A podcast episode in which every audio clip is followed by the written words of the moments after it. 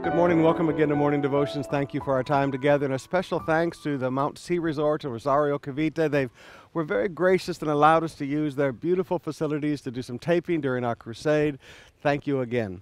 Right now, I want to just share one verse with you 1 Corinthians 14, verse 1. Pursue love and earnestly desire spiritual gifts, especially that you may prophesy. Now, yesterday we saw why we should pursue love because it is the actuator. Let me say that again. It is the actuator. If you pray in tongues but you have not love, you're not communicating to God.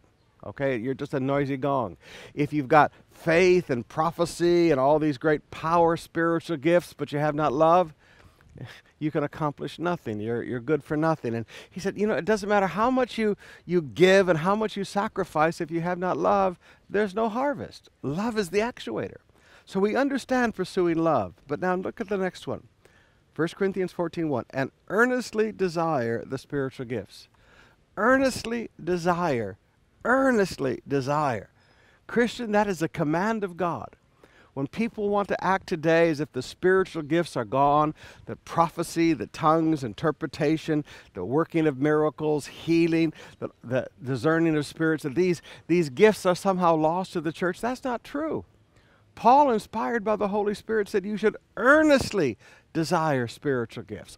Earnestly desire spiritual gifts.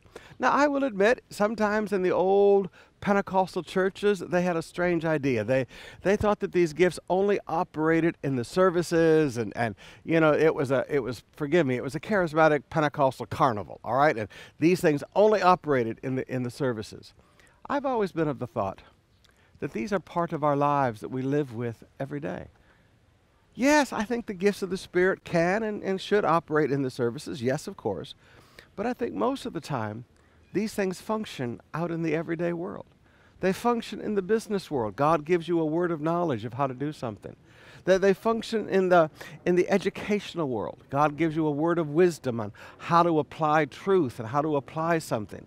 They function in, everyday life. You're, you're sitting in a classroom and your professor is sick, and God wants to use you to, to bring a miracle of healing into somebody's life. So forgive me, but let's not restrict the gifts of the Spirit to the services. Let's see the gifts of the Spirit function in everyday life.